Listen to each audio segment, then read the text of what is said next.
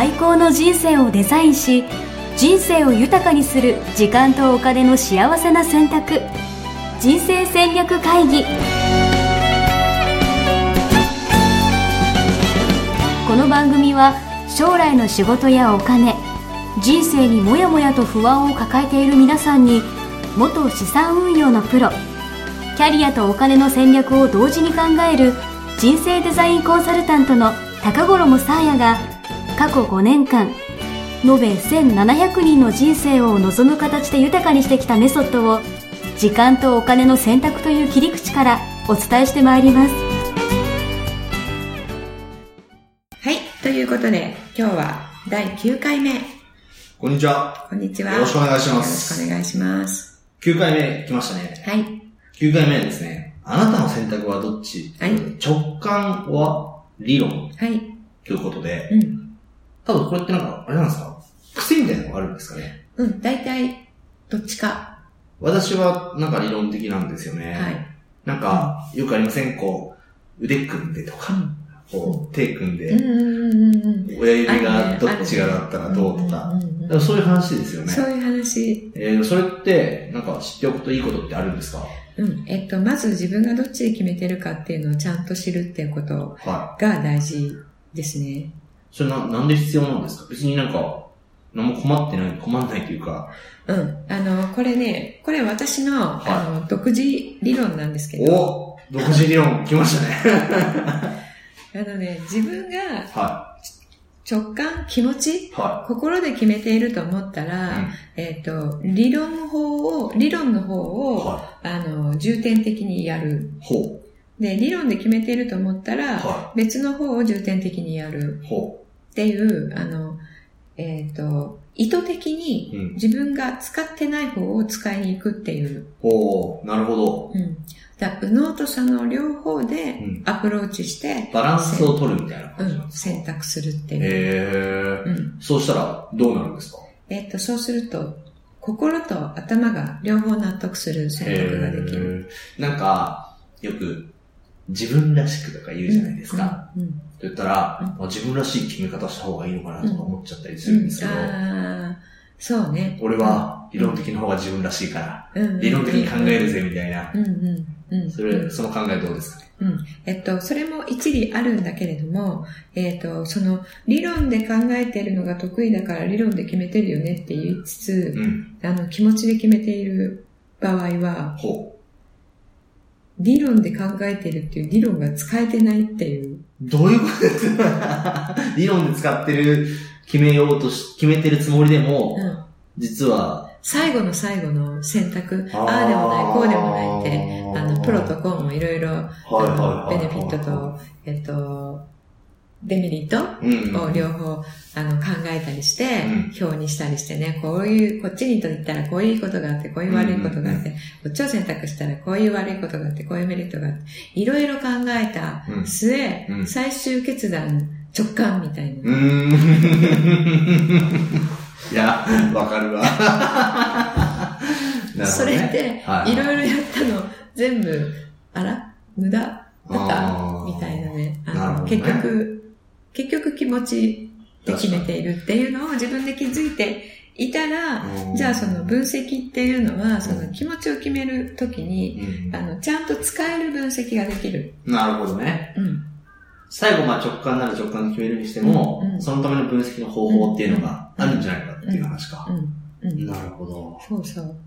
それを日頃から、うん、バランスよくっていうんですか？バランスよくっていうよりは、認識することで取れる手段があるっていう。はい、うん。なるほど。例えば私、紗也さんちなみにどっち側なんですか？私は、もともとは、感覚。はいはいはい、はい。感覚派。そうなんですね。うん、なんだけれども、はい、アメリカの大学院とかで、はいいろいろと選択の科学的なことを学んで、自分では、左脳で決めているつもりでしたと。でした。で、さっきの例は自分のことなんだけれども。あ、そうなんですね。そうそう。つもりだったんだけれども、はい、結局決めるときは、はい、直感。そう、だったっていう。で、それはそれで、いいというか、うん、そういう自分っていう、そういう決め方をしてるっていうことを知っていることが大事ってことなんです。うん、結局私は、ああだこうだ言っても、うん、直感で決めるんですねって思っていれば、うん、分析をするときに、直感にインプットするためにするっていう切り口からするので、なるほど。変わってくる。なるほど。うん、分析の仕方が。例えば最後の決め方は直感だから、どういう切り口で考えるかみたいなのが。うんうん、そうだ、直感っていうのは、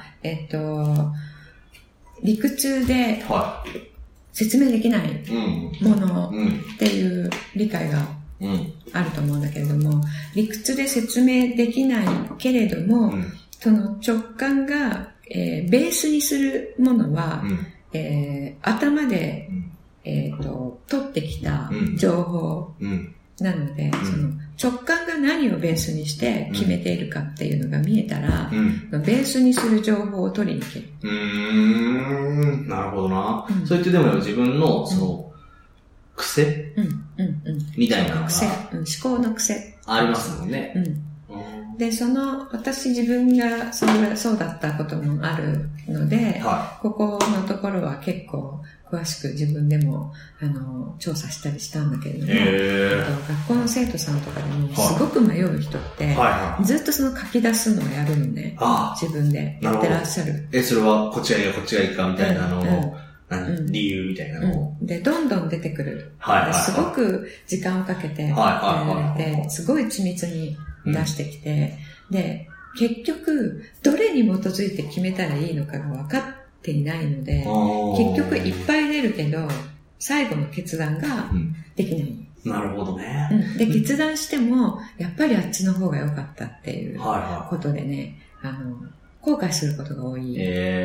なんか、習ったこと、聞いたことがあるのが、引っ越しの時にやったんですけど、その選択肢、例えば家の駅からの近さとか、家賃とか、じゃあ、都内からのアクセスの良さとか、じゃあ、周りの公園があるかどうかとか、じゃあ、教育はどうだみたいなので、それぞれ点数を、とか、丸×か有率か点数つけていって、それぞれの項目に対しても、その優先順位つけていって、なんか、合計点が高い方がいいみたいな感じの決め方がいいよみたいなことを言われて一回やったことがあるんですよね。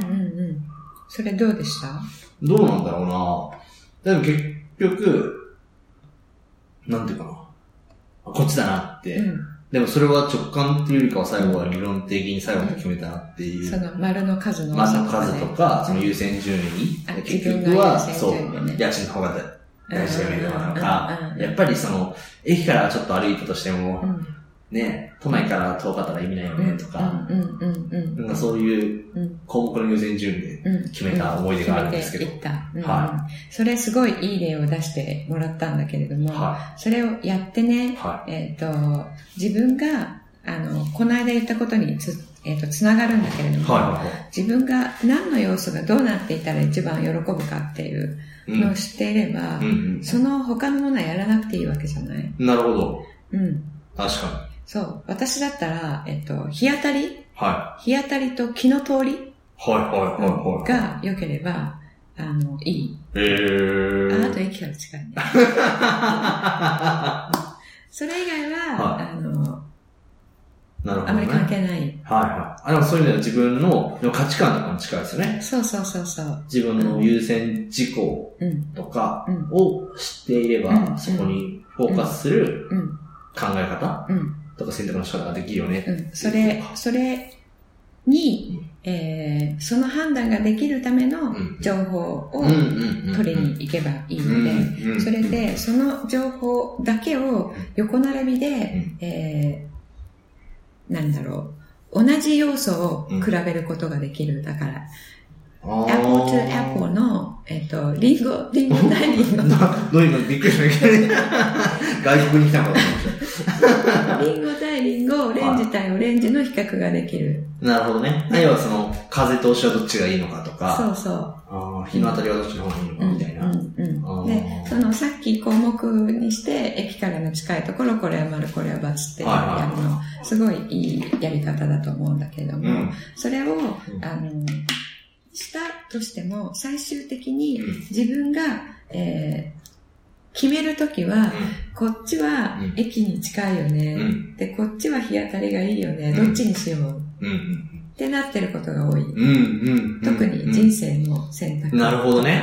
まあそれはそうですよね。その全部がなんかなんていうかな、どっちもいいところがあるから迷うわけで。そうそうそう。そう迷うときにその要素が、横に比較できない要素同士で比べていることが、なるほど。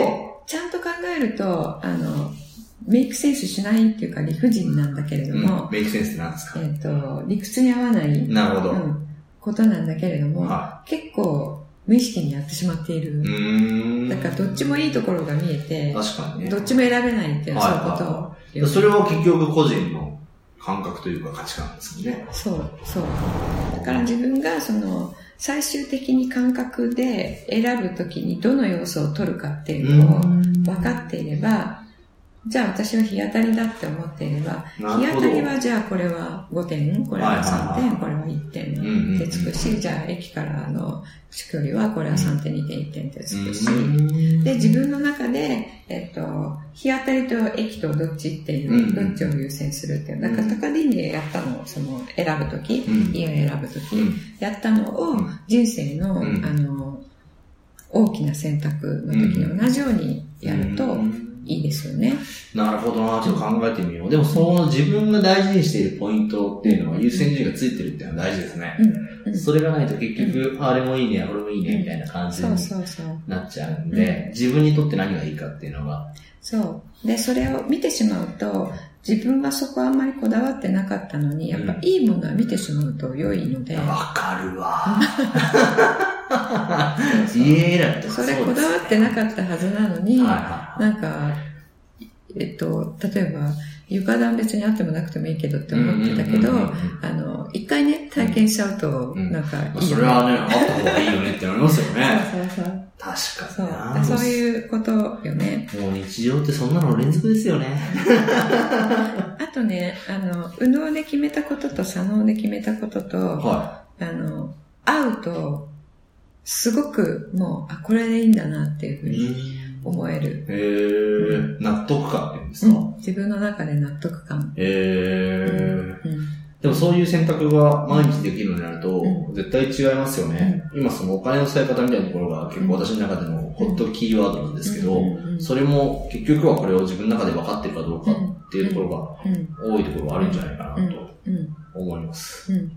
そうね、お金の使い方でも感覚で、これ欲しいかな欲しくないかなって、考える人もいれば、理論的に、これが手に入ったら、あれがこうなって、これがこうなって、生活がこういう風に良くなって、手に入れられなかったら、こうだなって、じゃあいらないなって、やる人もね、いるし、どっちを自分は決断するときに使ってるかっていうのを知ると、そうじゃない、使ってない方を、考えてみる。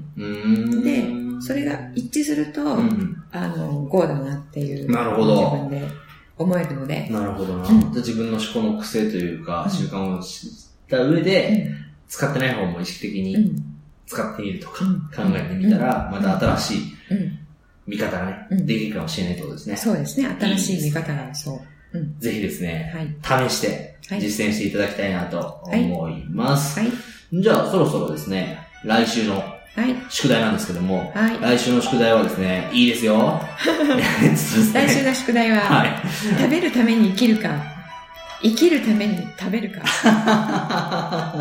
いいですね。あなたはどっちですか？あなたは何のために生きてますか？食べるためですか？生きるためですか？生きるために食べて、ぜひですね、考えてみていただければと思うんですけども、実際ね、食べるのも大事ですからね。食べないと生きていけないですからね。そうね。家がないと生きていないかもしれないし、うん、だからそのために働くとか、うん、生きるって大事だと思うんで、うん、ぜひ、はい、みんな自分が何のためにやってるのかっていうのを考えて見ていただければと思います。はい。はい、それではご視聴ありがとうございました。ありがとうございます。また来週、さよなら。人生デザイン構築学校では、ただいま体験入学会を開催中です。こちらでは、キャリアと資産形成の両輪で、あなたらしい人生をデザインし、戦略を立てて実践していくメソッドを1日に凝縮して学んでいただけます。詳しくは、株式会社ミッションミッケ人生デザイン研究所のホームページをチェックしてくださいね。ホームページでは、キャリア形成と資産形成を同時に考える人生デザインに役に立つ情報をほぼ毎日アップしています。ぜひチェックしてくださいね。ホームページの URL は http://missionmike.com またはミッションミッケ人生デザイン研究所で検索。皆様のお越しをお待ちしております。